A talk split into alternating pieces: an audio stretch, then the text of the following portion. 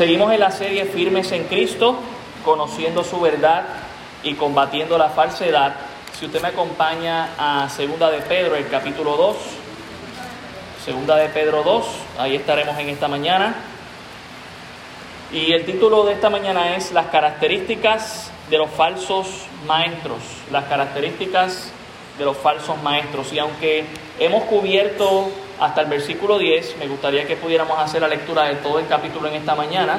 So, si pueden estar conmigo de pie en esta mañana para hacer la lectura en segunda de Pedro, el capítulo 2, del verso 1 al verso 22, y lo iremos haciendo de manera alternada.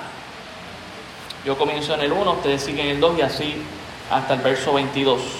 Segunda de Pedro 2, verso 1 al 22. Dice la palabra del Señor, pero hubo también falsos profetas entre el pueblo, como habrá entre vosotros falsos maestros, que introducirán encubiertamente herejías destructoras y aún negarán al Señor que los rescató, atrayendo sobre sí mismos destrucción repentina. Verso 2.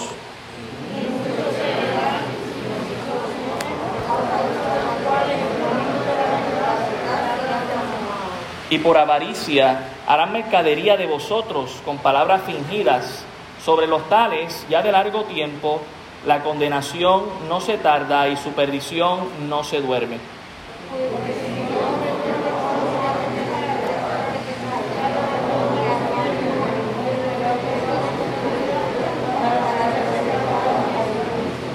Y si no perdonó al mundo antiguo, sino que guardó a Noé, pregonero de justicia con otras siete personas, trayendo el diluvio sobre el mundo de los impíos,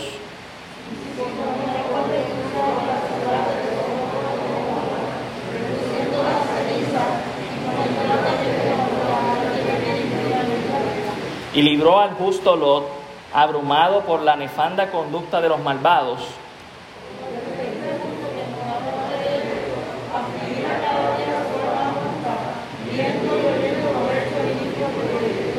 Sabe el Señor librar de tentación a los piadosos y reservar a los injustos para ser castigados en el día del juicio.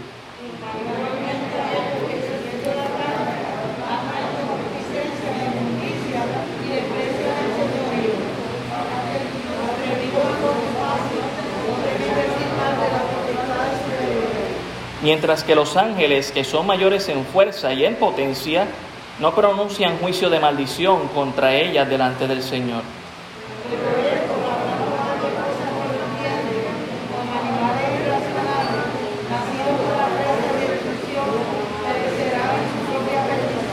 recibiendo el galardón de su injusticia, ya que tienen por delicia el gozar de deleites cada día.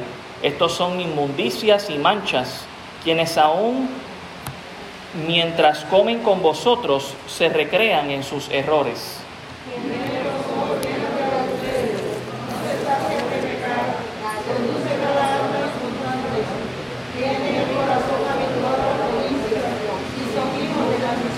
Han dejado el camino recto y se han extraviado, siguiendo el camino de Balaam, hijo de Beor, el cual amó el premio de la maldad.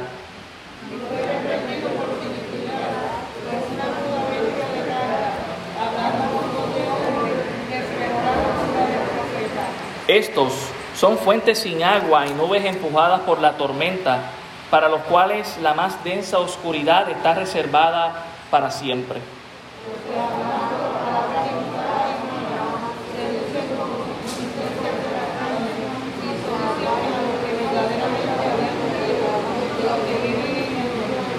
Les prometen libertad y son ellos mismos esclavos de corrupción, porque Él es vencido por alguno porque el que es vencido por alguno es, es hecho esclavo del que lo venció.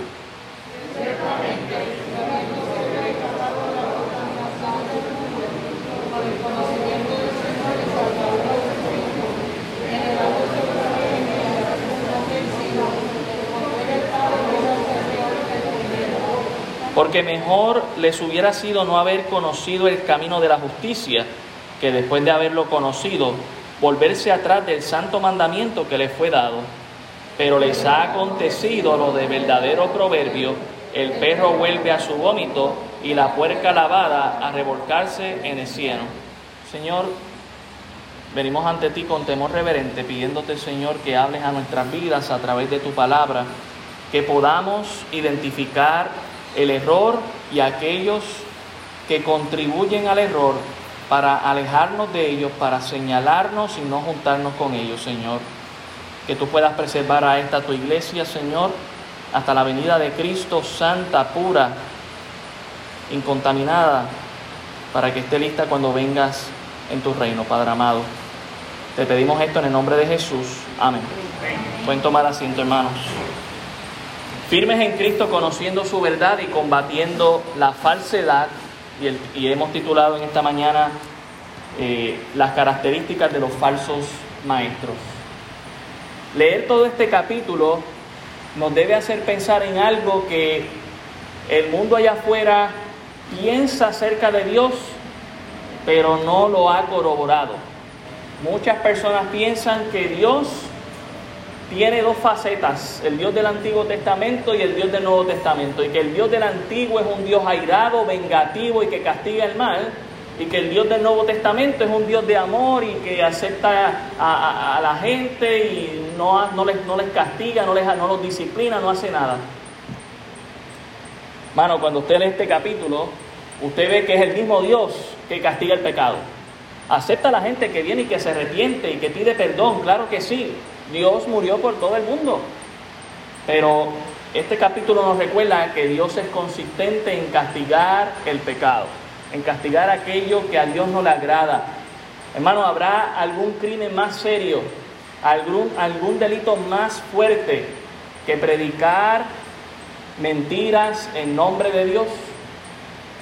Eh, Pedro no se detiene en difundir este mensaje no solamente nos presenta un panorama de estos falsos maestros, un cuadro de ellos desde el verso 1 al 3, vemos también del verso 4 al 6 que hace este gran paréntesis para decir, ¿y qué piensan estos falsos maestros? Que Dios no los va a castigar. Pues mira el ejemplo de los ángeles caídos. Pues mira el ejemplo del mundo antiguo, que Dios lo envió un diluvio en los días de Noé. Y mira también el ejemplo de Sodoma y Gomorra. Desapareció dos ciudades. ¿Qué le hace pensar a estos falsos maestros que Dios no lo haría? Es el, mismo Dios, no ha cambiado. Y, y para aquellos que piensan que Dios solamente muestra su justicia, su santidad en el Antiguo Testamento, debería leer un poquito más y recordar que Dios nos recuerda en el Antiguo Testamento que es un Dios de amor también, como nos dice en Oseas que nos amará de pura gracia. Eh, realmente Dios es consistente, el hombre es inconsistente. Del verso 7 al 9 vemos que Dios sabe separar a los verdaderos creyentes de los falsos maestros. Por eso nos, nos menciona a Lot de la historia de Sodoma y Gomorra. Antes de castigar esta ciudad, permitió que Lot y su familia salieran. Pero hoy nos enfocaremos desde el verso 10, que es donde nos habíamos quedado, para hablar de las características de los falsos maestros. La idea, hermano, es que usted y yo podamos identificar a estos falsos maestros. Ya habíamos hablado un poco del verso 1 al 3, donde su ambiente, que es aquí en la iglesia, cuál es su motivación, que es el dinero, y hablamos de, de algunas cosas más ahí del verso 1 al 3. Pero del verso 10 al 22 Pedro sigue hablando de más características aún de estos falsos maestros. Y creo que es muy importante, hermano, para el cuidado de nuestra iglesia. Es mi trabajo como pastor eh, traer la palabra del Señor y hacer énfasis en cuidar de la sana doctrina, de las sanas enseñanzas, pero también es su responsabilidad cuidar también de ellos, porque ¿qué tal si viene un pastor aquí con falsa doctrina? ¿Usted va a dejar que le enseñe falsa doctrina? No, que usted se levante y saque ese pastor de ahí. Pensando en el futuro, lo que podría pasar, Dios no solamente usó a Pedro para hablarle a la iglesia en aquel tiempo, sino para hablarnos nosotros. Dice en el verso 10, y mayormente a aquellos. Estos aquellos es una referencia al versículo 9, Al final dice que sabe el Señor librar a los piadosos y reservar a los injustos para ser castigados en el día del juicio. ¿A quién se está refiriendo? A los injustos, que si usted sigue tirando del hilo, son los del verso 1, los falsos maestros.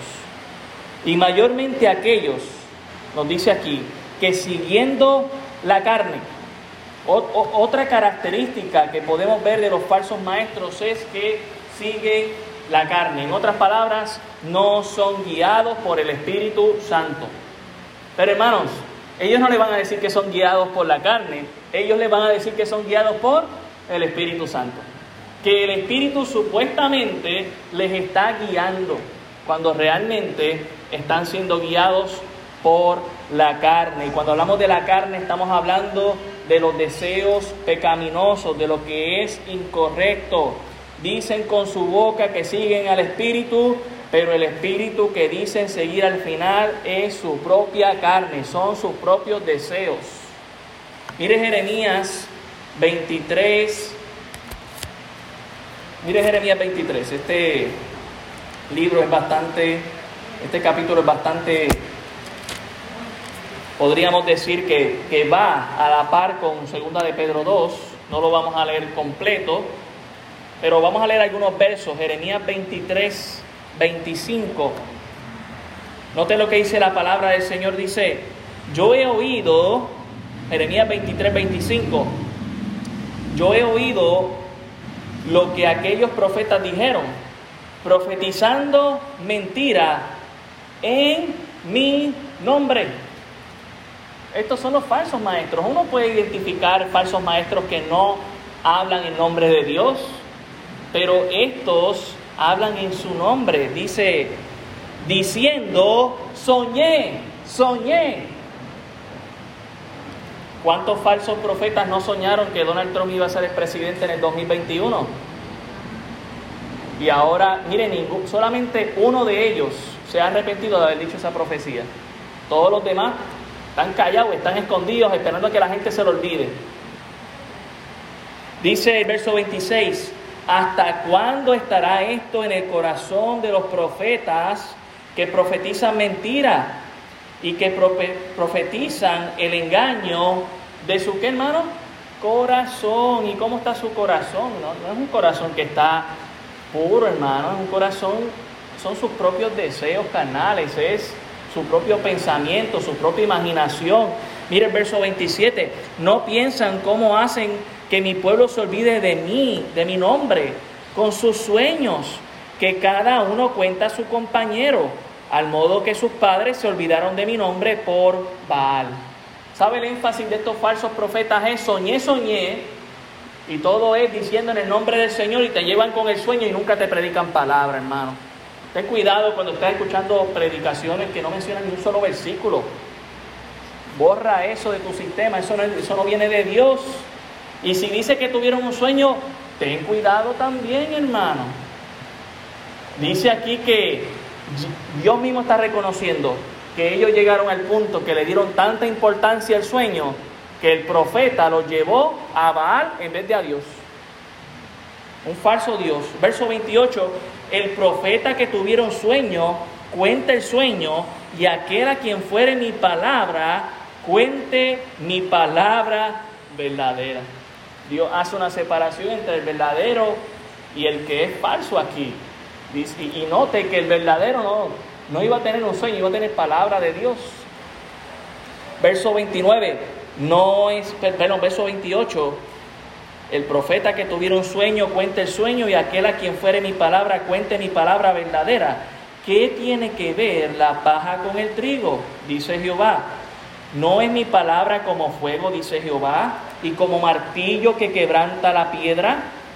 Mira, hay unas características de la palabra de Dios que quizás a nosotros no nos gustan, pero nos hacen bien.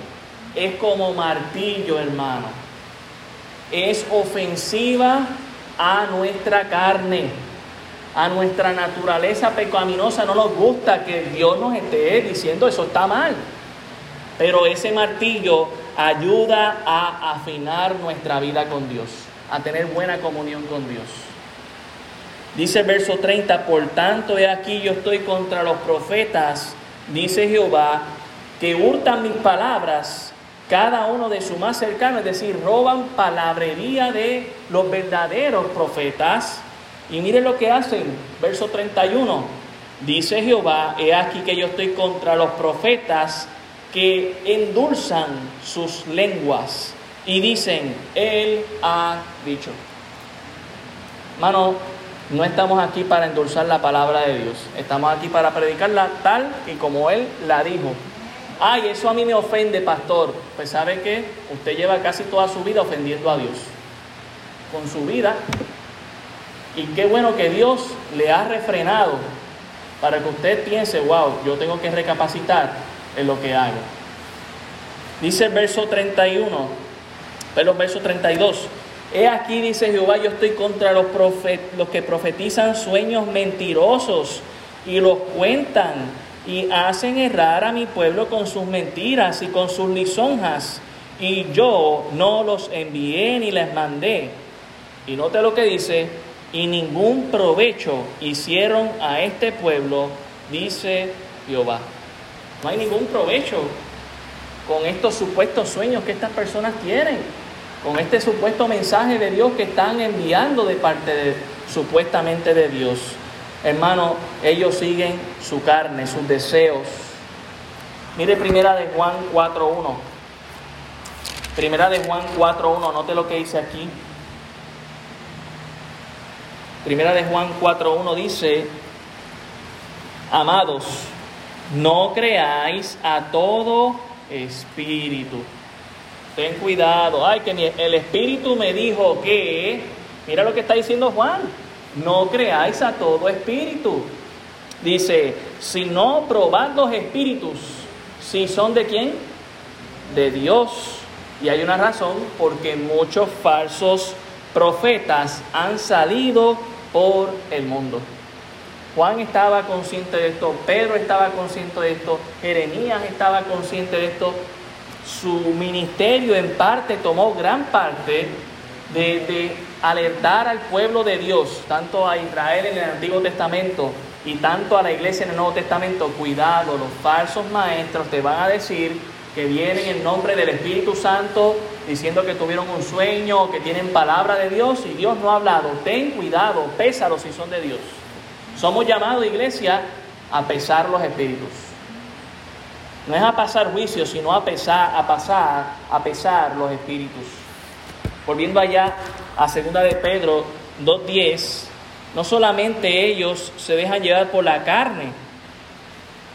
Segunda de Pedro 2.10 dice, y mayormente aquellos que siguen siguiendo la carne andan en concupiscencia e inmundicia y desprecian el señorío. La carne no nos va a llevar al Espíritu, no nos va a llevar a, la santidad de Dios, no nos va a llevar a su palabra. La carne lo que va a hacer es que nos va, es algo en cadena, un, un efecto dominó, va a ir de mal en peor.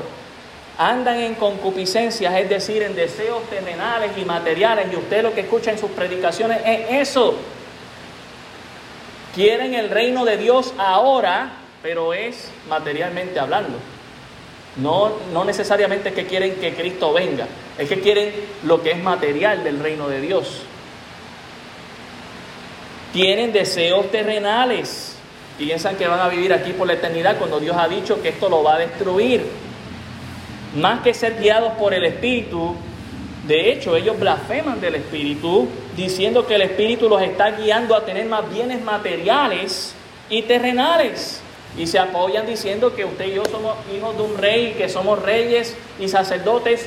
Y todo eso es verdad, hermano. Pero no necesariamente estamos llamados a heredar aquí en vida lo que Dios tiene para nosotros en los cielos y en la tierra. Y esa es la gran diferencia. Ellos andan en sus concupiscencias, en sus propios deseos terrenales y materiales. E inmundicia, es decir, en impureza y deshonestidad. La santidad que supuestamente buscan estos no es verdadera porque no es realmente pura, tiene algo de pecado, comprometen las cosas del Señor. Pero lo más fuerte no, solo, no es que, siguen la concupiscencia o la inmundicia, sino que dice que desprecian el señorío. Con su boca de comer dicen que su Señor es Jesucristo, pero con, sus, con su vida, con su testimonio y con sus hechos lo niegan. Y mire, más alto habla nuestro testimonio que lo que decimos muchas veces. Hay gente que no nos quiere escuchar proclamar el Evangelio de Cristo porque nos han visto cómo vivimos en nuestro y nos debería dar vergüenza. Y entonces debemos arreglar cuentas con el Señor y empezar a dar un testimonio verdadero para que la próxima vez que vayamos a esa persona nos quiera escuchar. Pero la realidad, hermano, es que estos falsos desprecian el señorío. No quieren que Dios, que Jesús sea el Señor de sus vidas. Ellos quieren las bendiciones de Dios, pero no quieren el compromiso con Dios. Mire, esta semana no sé, una señora me llamó diciendo que quería bautizar a su hijo. Aquí no, ¿verdad? Bautizar a su recién nacido. Aquí nosotros no creemos en eso. Creemos que bautizamos a una persona, por ejemplo, como Yanara, que ya tiene una conciencia, como Ideliz, que ya tienen, ya han identificado, somos pecadores, nos arrepentimos, vamos a pedir perdón, me, me arrepiento, sé lo que voy a hacer. De hecho, no hay un solo versículo en la escritura de bautismo de un niño. Lo único que hay es de presentación de un niño.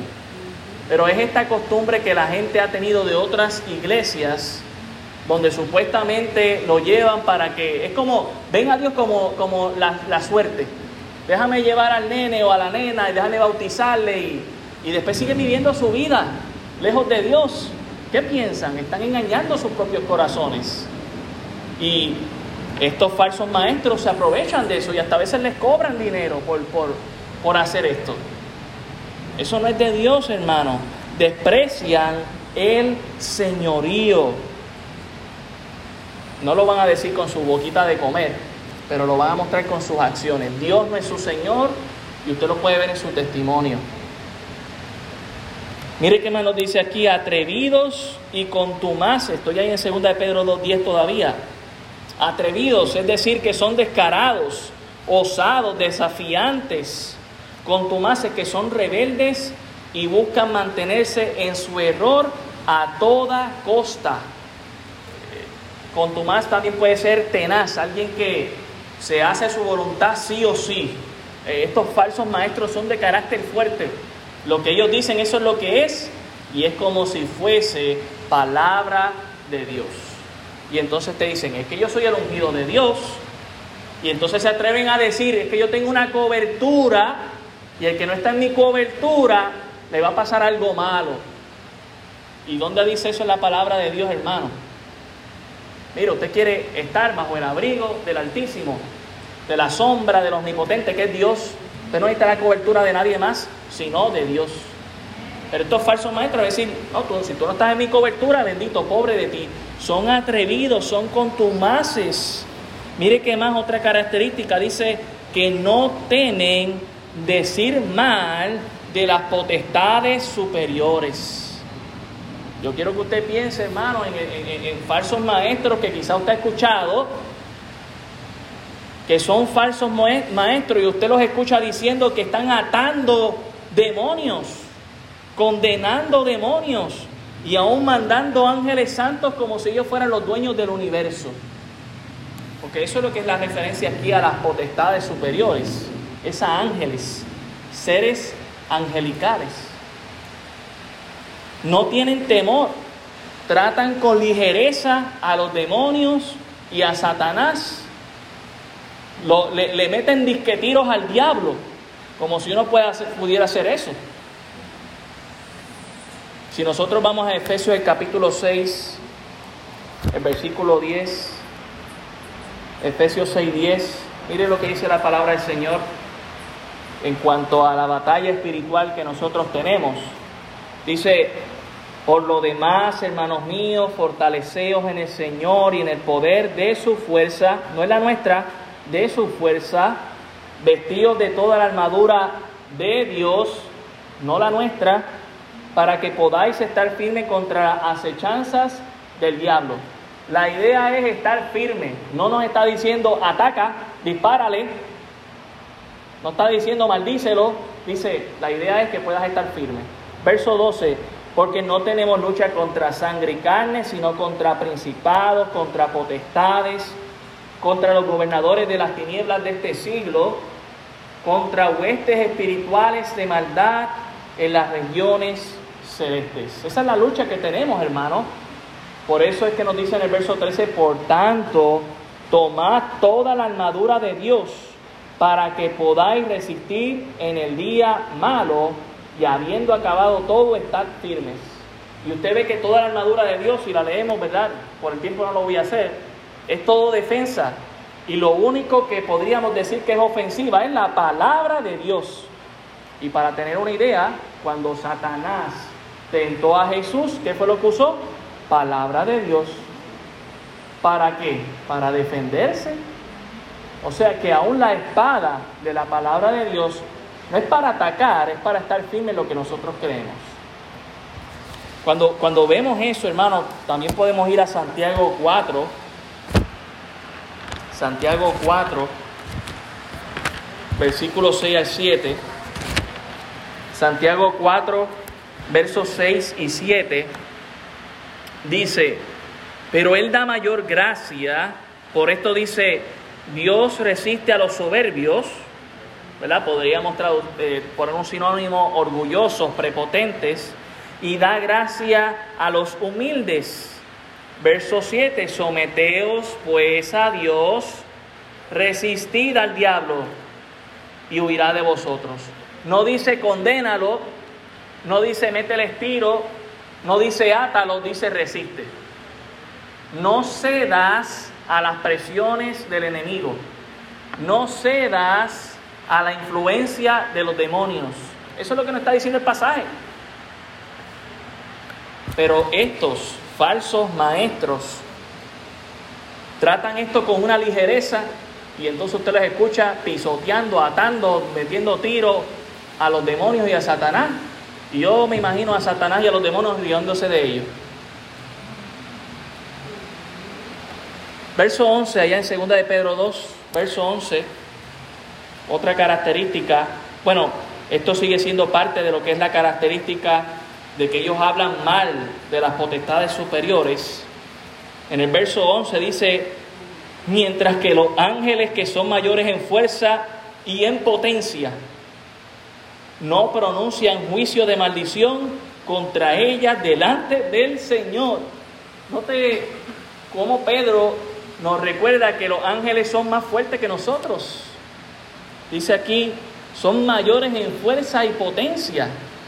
Ellos que tienen más poder, ellos que tienen más fuerza, no se atreven, estando delante de la presencia del Señor, a proferir juicio de maldición. Y esto nos recuerda a Judas, Judas 9, Judas, ¿verdad? la pequeña carta antes de Apocalipsis. Mire lo que dice Judas, versículo 9. Judas 9 dice lo siguiente, pero cuando el arcángel, mire, esto es un ángel de alto rango, el arcángel Miguel contendía con el diablo, disputando con él por el cuerpo de Moisés, no se atrevió a proferir juicio de maldición contra él, sino que le dijo qué cosa, el Señor te reprenda. No lo maldijo, no le metió tiro, no lo ató, el Señor te reprenda. Y si eso lo hizo un ángel que tiene más poder, que tiene más fuerza, ¿qué se creen estos falsos maestros atando y matando y tirando tiros? Y hermano, eso es falsedad, eso es palabrería, no caiga en ese engaño, eso no es de Dios.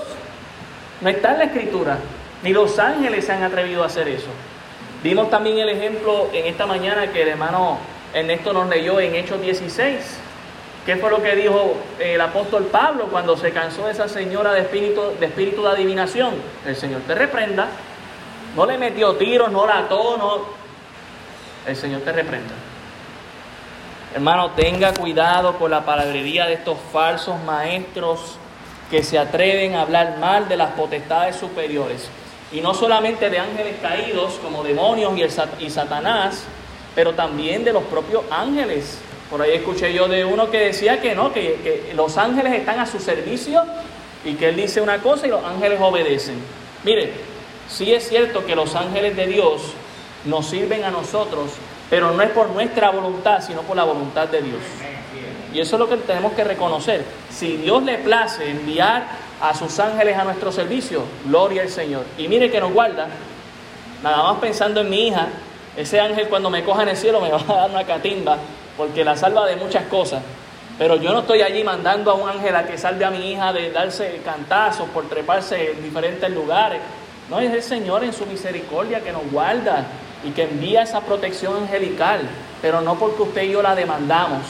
Ah, pero estos falsos maestros la demandan, hermano, y se atreven a decir que, que, Dios, que los ángeles están a su cuidado, a, su ¿verdad? disposición. Tengamos cuidado con esa palabrería. Dice aquí en el verso 11, mientras que los ángeles que son mayores en fuerza y en potencia no pronuncian juicio de maldición contra ella delante del Señor. Estos ángeles ni tan siquiera estando delante de la presencia de Dios se atreven a sentirse tan valientes como para decir, vamos a maldecir a esos ángeles. Ni esos que están delante de la presencia del Señor. Pero estos falsos maestros sí. Tenga cuidado con ellos. Verso 12 allá en 2 de Pedro 2. 2 de Pedro 2, 12 dice, pero estos hablando de los falsos maestros, hablando mal de cosas que, ¿qué pasa? No entienden. Bueno, algo interesante acerca de los falsos maestros que no leen Biblia y mucho menos la estudian. Toman un versiculito aquí, un versiculito allá y de eso convierten en una doctrina y no verifican a ver si se contradice lo que ellos creen con otro pasaje en las escrituras, no, ellos lo tiran y ya está. No entienden lo que es el, eh, verdad, el campo sobrenatural, los seres angelicales, los demonios y Satanás no entienden, simplemente se han dejado llevar por lo que otros creen y dicen. No, no tienen sensibilidad al poder y a la presencia de los demonios o de los santos ángeles. Dice aquí el verso 13, el verso 12, que son como animales irracionales los animales tienen bastante razonamiento, pero usted sabe que usualmente el comportamiento de ellos, especialmente por el desarrollo del cerebro de ellos, no es igual que el nuestro y por lo tanto no razonan como nosotros. Son animales irracionales. Ah, dice aquí en el verso 12, como animales irracionales, nacidos para presa y destrucción perecerán en su propia perdición. Pedro está emitiendo aquí un juicio a los falsos maestros. En el nombre del Señor, estos van a caer, van a ser condenados por Dios. Por lo tanto, si ellos van a ser condenados por Dios, ¿por qué hemos de seguirles? ¿Por qué hemos de escucharles? No hagamos eso, hermano. Verso 13 dice, recibiendo el galardón de su injusticia podríamos decir recompensa, premio. Pero es un premio negativo, no es un premio bueno, es lo que están cosechando, lo que han sembrado. Dice, ya que tienen por delicia el gozar de deleites cada día, estos son inmundicias y manchas, quienes aún mientras comen con vosotros se recrean en sus errores. Pedro hace una alusión de que estos falsos maestros hay que identificarlos porque están en las reuniones de la congregación. Están ahí eh, infiltrándose y dando deshonestidad, manchando la reputación del testimonio de la iglesia. Y por lo tanto eso ha levantado una preocupación en el apóstol Pedro. ¿De qué? De que se manche la novia de Cristo, que es la iglesia. ¿Cómo debe estar la iglesia, la novia de Cristo? Debe estar eh, sin mancha, sin contaminación, pura para cuando Cristo venga. Y así debemos buscar mantenernos, hermanos. Seamos esta generación o sea la próxima generación que Dios levanta en esta congregación, que se mantenga pura y sin mancha para cuando Cristo venga. Dice que estos falsos maestros comían con ellos en las reuniones, probablemente, y se cree, ¿verdad?, que esto es una referencia a la Santa Cena, algo que se practicaba en casi todos sus servicios, y que por lo tanto estos venían y comían con ellos. Un hermano más, una hermana más. Y dice que ellos mientras comían y compartían se recreaban en sus errores. Esto es lo que voy a traer el próximo servicio, lo que voy a decir al hermanito, la hermanita, para que piense esto, crea lo otro. Tenga cuidado. ¿Sabe qué dice Judas 12? Judas, el versículo 12, dice lo siguiente. Dice, estos son manchas en vuestro ágapes. Podríamos traducir ágapes como reuniones de amor o amor que comiendo impúdicamente con vosotros se apacientan a sí mismos. Estas personas eran tan atrevidas, ¿verdad? La palabra impúdicamente a lo que se refiere es que eran unos glotones, eran los primeros en la fila para comer, eran los que querían aprovecharse de la ofrenda de amor o de caridad que alguien más había traído y ellos querían comérsela primero.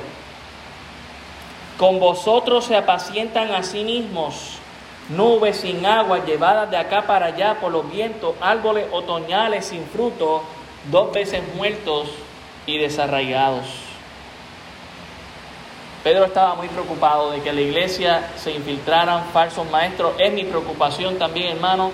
Guardémonos de esto. Hay que identificarlos. Se quieren colar entre nosotros o se, o se querrán colar entre nosotros. Tenemos que tener cuidado. Dice el verso 14 tienen los ojos llenos de adulterio.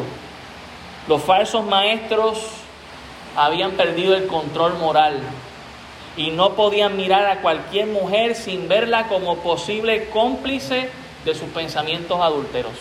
Es decir, veían a cada mujer con el deseo de tener sexo con ella. Imagínense, eh, eh, así es como un falso maestro piensa. Y después usted los escucha, que se divorcian, y andan solo por un tiempo y después se vuelven a casar y vuelven y se divorcian, no, pero es el ungido de Dios. Mire hermano, hay que tener cuidado con personas así.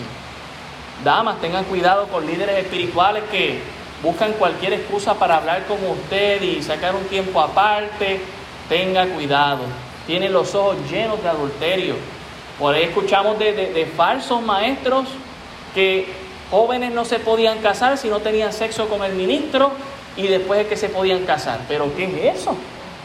¿Qué blasfemia? En el nombre de Jesús. Decir que eso era lo correcto. Hay que cuidarnos de eso, hermano. Por eso tenemos que meternos en la palabra del Señor. Amén, hermano. Dice aquí, no se sacian de pecar. No solamente muestran su condición espiritual, no están arrepentidos de lo que están haciendo, lo siguen haciendo, no se sienten ni mal, no están saciados de hacer el mal. Mire lo que hacen, seducen, estoy ahí en segunda de Pedro 2.14, seducen a las almas inconstantes.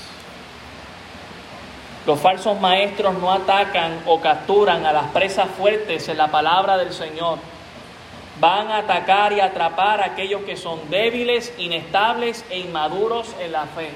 Por eso nuestro ánimo, hermano, es que usted se meta en la palabra de Dios, que esté con nosotros congregados todo el tiempo aprendiendo más del Señor, para que usted sea fuerte en el Señor, para que si viene un falso maestro no le engañe fácilmente, para que alguien no se quiera aprovechar de usted usando el nombre de Dios en vano. Aquí tenemos los martes estudio bíblico, estamos en el libro de Isaías. Aquí tenemos los jueves tiempo de meditación y oración. Los domingos en la mañana, los domingos en la noche por Facebook también estamos transmitiendo palabra del Señor. Mientras más nos metamos en la palabra del Señor, mientras más nutridos estemos en Él, muy difícil va a ser que caigamos en el error. Pero mientras seamos inestables, inconsistentes, inmaduros en la fe, Cualquiera te va a decir en el nombre del Señor algo y tú lo vas a creer. Ten cuidado. El mismo, apóstol Pedro en su carta, en el capítulo 3, el verso 16, él dice lo siguiente. Casi en todas sus epístolas, hablando en ella de estas cosas, entre las cuales hay algunas difíciles de entender, los cuales, las cuales los indoctos e inconstantes tuercen, como también las otras escrituras, para su propia perdición. Mire, tenemos que ser celosos con la interpretación de la palabra del Señor y buscar la única y verdadera interpretación para no caer en el error, para que cuando vengan otros que quieren torcer, mire, ¿sabe quién es experto en torcer la palabra de Dios? El diablo. En Génesis lo probó con, con Eva, en, en el Nuevo Testamento con Jesús, le dijo ahí parte de un versículo, bueno, la Biblia dice que si tú te tiras del pináculo del templo, los ángeles te van a rescatar. ¿Y qué usted le contesta a eso? ¿Cómo usted le contestaría a eso? Que Satanás está usando versículos. Mire, si alguien conoce bien la Biblia, es, Satanás y sus demonios, porque quieren torcer las escrituras. Por lo tanto, hay un llamado a meternos en la palabra de Dios. En Oseas y algunos profetas nos recuerdan que el pueblo pereció por falta de conocimiento. Que ese no sea nuestro caso, hermano. En Efesios 4:14, el apóstol Pablo dice lo siguiente. Efesios 4:14 dice, para que ya no seamos niños fluctuantes, llevados por doquiera de todo viento de doctrina, por estratagema de hombres, que para engañar emplean con astucia las artimañas del error. El falso maestro es muy creativo y es muy astuto. Por eso a nosotros también se nos llama ser astutos, como la serpiente. Tenemos que ser astutos en el Señor, hermanos. Dice que a los inconstantes los llevan por todo viento de doctrina. ¿Sabe la idea del viento de doctrina? Es una doctrina que no es estable. Esto se predica por un tiempo, es muy popular, se escucha muy bien. A la que falla, el falso profeta hace silencio, se calla unos días, unos meses y vuelve con otra doctrina y con otra enseñanza. Y allá van los que no están firmes en la fe y vuelven y siguen a ese tipo. Tenemos que cuidarnos y guardarnos de estas personas. Segunda de, Pedro 2.14, sigo ahí, seducen a las almas inconstantes, pero también nos dicen que ellos, los falsos maestros, tienen el corazón habituado, podríamos, ¿verdad? También poner un sinónimo ahí, acostumbrado a la codicia y son hijos de maldición. Tienen el corazón habituado a la codicia, los falsos maestros se han adiestrado, equipado, preparado para concentrarse en nada más que buscar su propio bien. Ese es su énfasis. Dicen que te aman, que te quieren, que, están ahí, pero a la hora de la verdad, nada se escucha de ellos. Mire, el que le ama y le quiere, no solamente se lo va a decir, se lo va a demostrar. Dice aquí que ellos tienen el corazón habituado a la codicia. Lo único que desean es lo que usted tiene, no lo que usted es en Cristo Jesús. Y se lo van a demostrar. Se habían vuelto expertos para satisfacerse a ellos mismos. Son hijos de perdición, como nos dice el verso 14. Es decir, que estaban y están condenados al infierno si no se arrepienten de su error. ¿Sabe cuál es mi anhelo? Mi anhelo es que si hubiese un falso maestro entre nosotros, que se arrepienta. Y mi anhelo es que si algún falso maestro algún día escucha este mensaje, que también se arrepienta y venga el Señor. Han dejado el camino recto. Es lo que nos dice ahí en el verso 15. Si nosotros vamos a Jeremías 8:4, vemos un pasaje muy parecido a esto. Jeremías capítulo 8, el versículo 4 dice lo siguiente, dice, le dirás a sí mismo, así ha dicho Jehová el Señor, el que cae no se levanta, el que se desvía no vuelve al camino. Estos hermanos, como nos dice Jeremías y como nos dice Pedro, han dejado el único camino. Jesús dijo, yo soy el camino, la verdad y la vida. Nadie viene al Padre sino por mí. Él es el camino. No hay otro, solo a través de Jesús. Pero estos han dejado el camino recto. No quieren hacer lo que está bien, no quieren hacer lo que es correcto, lo que es seguir al Señor. Mire qué más hacen. Se han perdido tanto del camino recto que nos dice en segunda de Pedro 2.15 que se han extraviado. En otras palabras, se han perdido. No tienen idea a dónde ir. No, no saben en dónde están. Y por lo tanto se convierten en lo que dijo Jesús. Son ciegos, guías de ciegos. Guían a gente hacia el precipicio, hacia el hoyo, a acabar su propio fin, porque no están buscando a Dios están perdidos. Recuerde, ellos no se lo van a decir. Ellos van a decir, todo está bien, este es nuestro norte, hacia allá vamos. Pero la realidad es que están perdidos. Dice aquí a, qué punto se han extraviado, se han perdido, siguiendo el camino de Balaán, hijo de Beor, el cual amó el premio de la maldad. El camino al que, han, llegado estando perdidos es el camino de Balaam, un falso profeta. Falso profeta que las escrituras se le da fuertemente.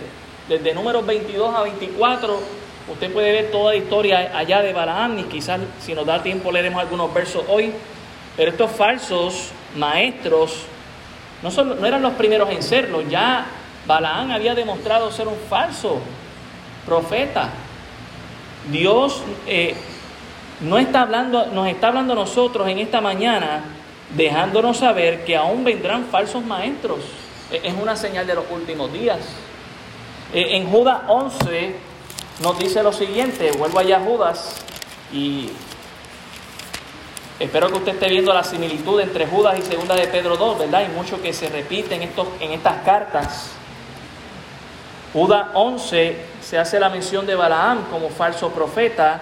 Dice, hay de ellos porque han seguido el camino de Caín y se lanzaron por el lucro en el error de Balaam y perecieron en la contradicción de Coré. Tres personajes del Antiguo Testamento que tomaron malas decisiones que los alejó de Dios, pero se nos menciona ahí a Balaam.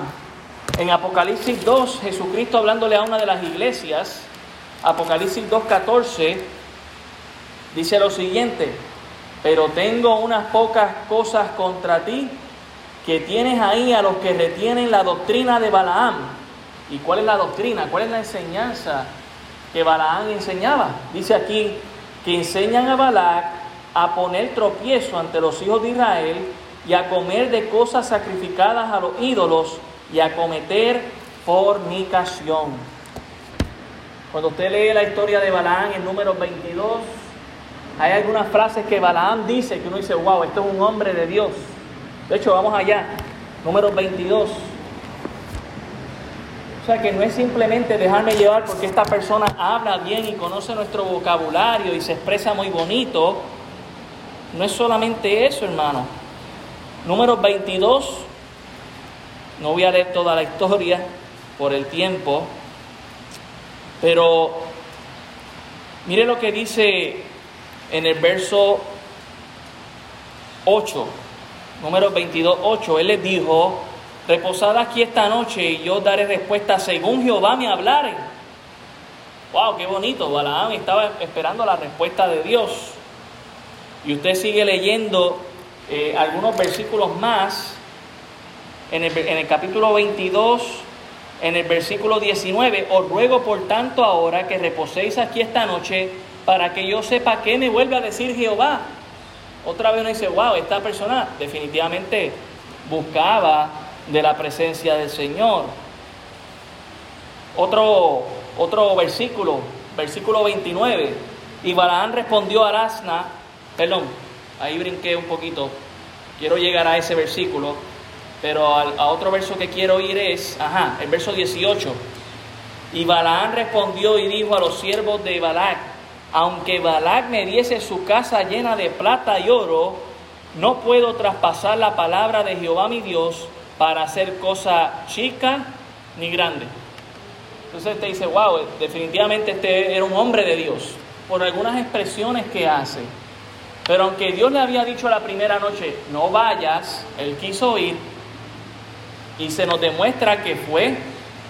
Y allá en el versículo 28 eh, y 29 es que está esta gran revelación que se le da al profeta por parte de un animal.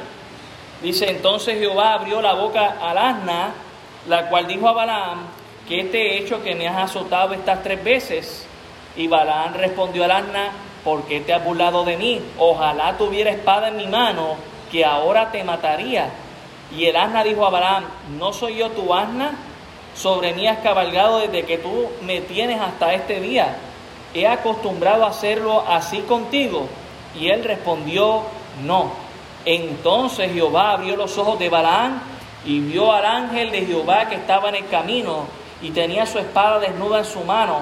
Y Balaam hizo reverencia y se inclinó sobre su rostro. Y el ángel de Jehová le dijo, ¿por qué has azotado tu asna estas tres veces? He aquí yo he salido para resistirte, porque tu camino es perverso delante de mí. Aún así, Dios permite que él siga en su propio error.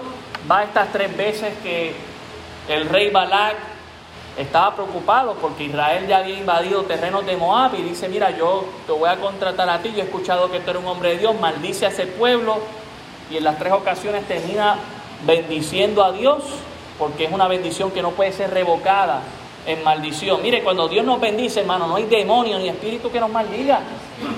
Estamos bendecidos en el Señor, claro, debemos seguir en su comunión.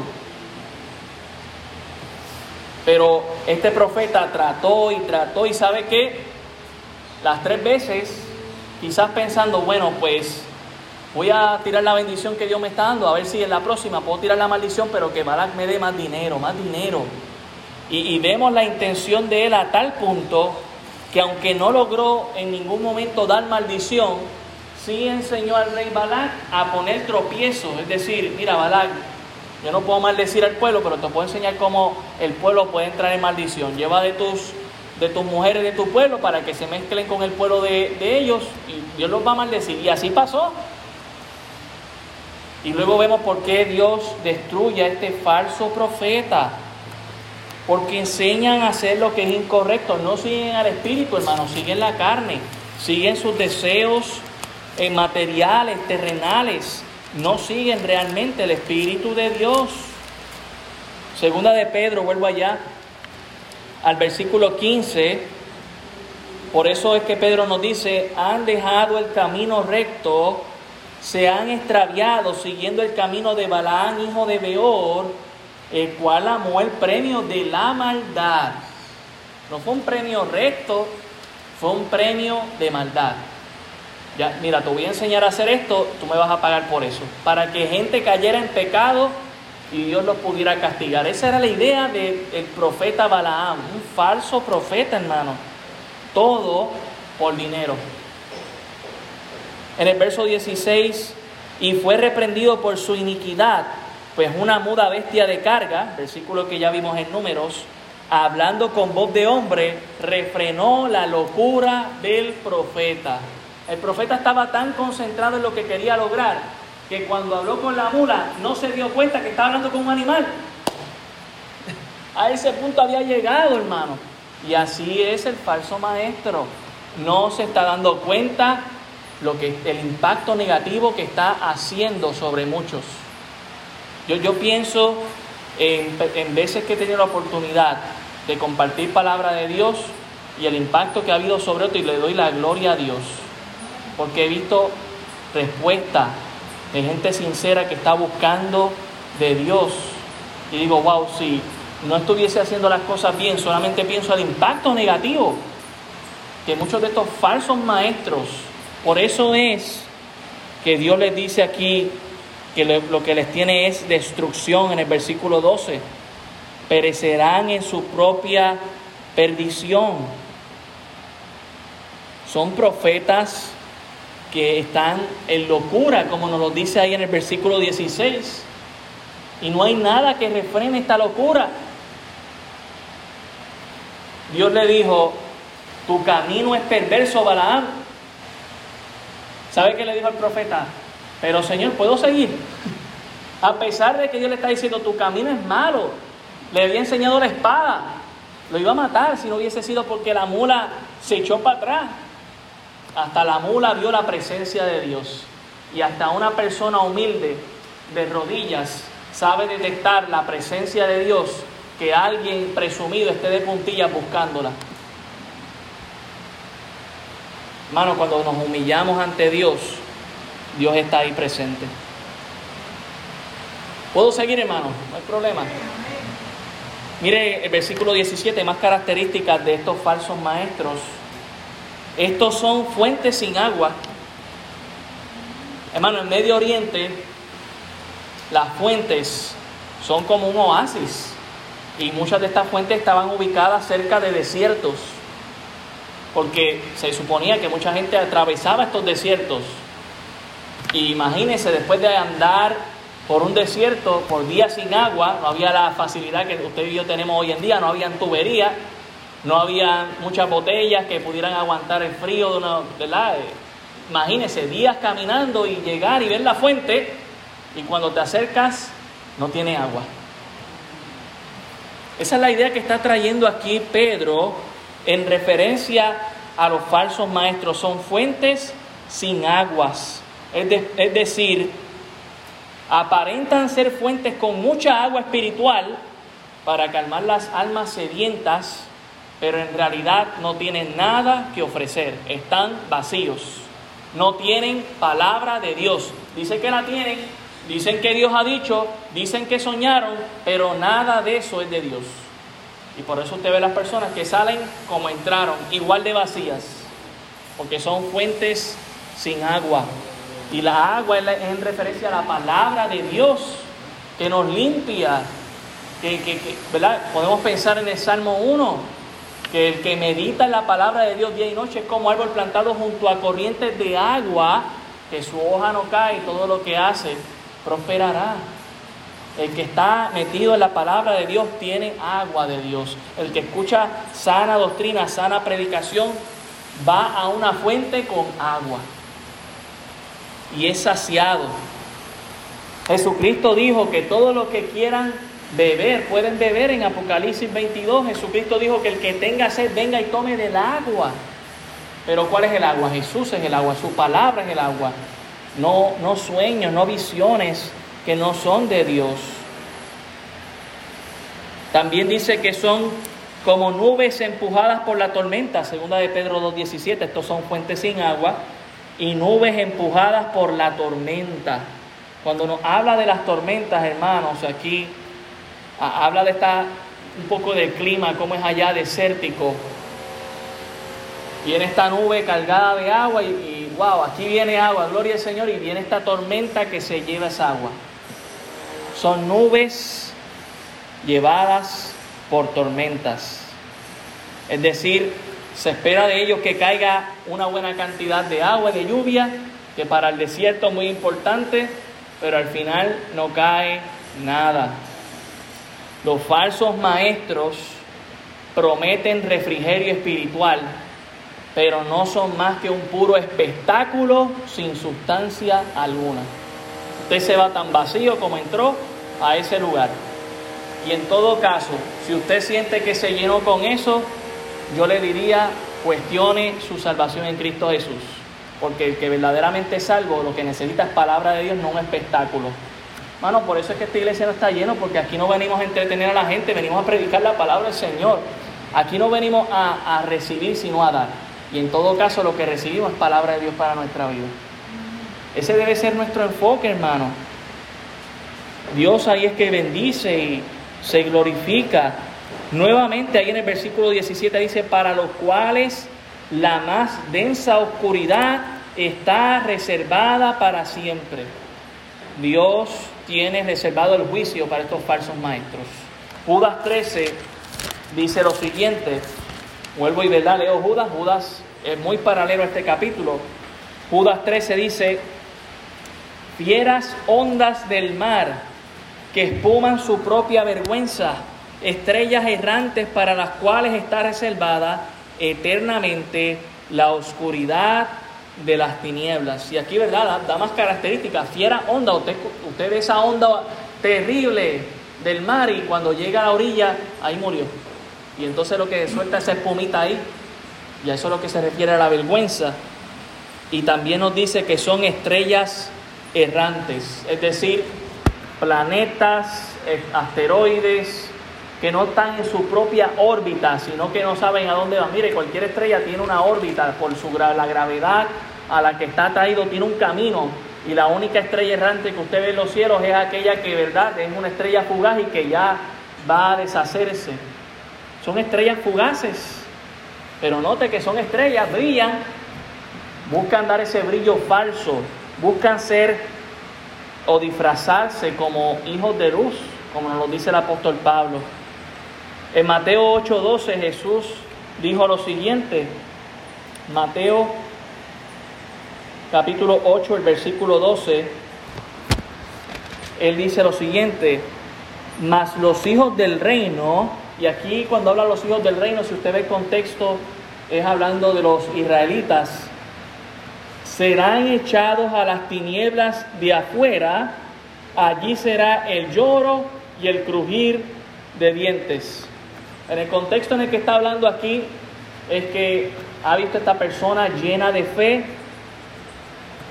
Señor, por favor, sáname a esta persona. El Señor la sana y muchas personas se maravillan y, y entonces empieza a decir, van a venir mucha gente de muchos lugares y van a ser salvas, pero aún los hijos del reino de Israel, lamentablemente, incrédulos, van a morir en su propia perdición. Y note que usa la palabra tinieblas y menciona crujir de dientes. Dios tiene preparado, Jesús mismo lo ha dicho, tiene un preparado lugar para estas personas.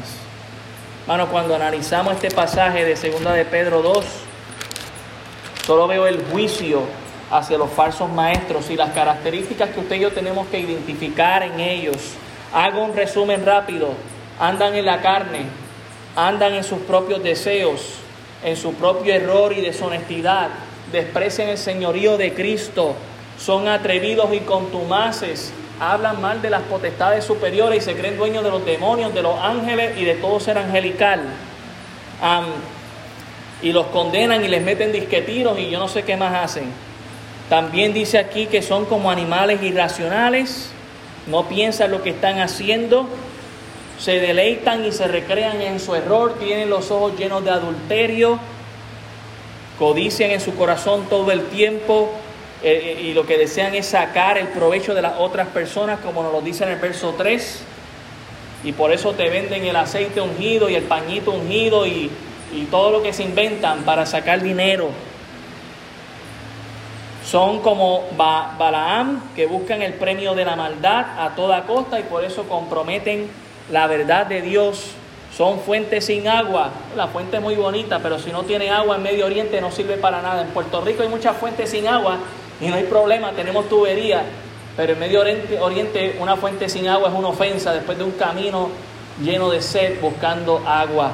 Son nubes empujadas por la tormenta, se espera que caiga una buena lluvia en tiempo de calor y no cae nada. Te prometen refrigerio, te prometen bendición y sales tan igual como entraste. Y Dios les promete juicio. No vamos a terminar hoy, pero seguiremos la próxima semana, Dios mediante. Padre, gracias damos por tu palabra. Y gracias damos,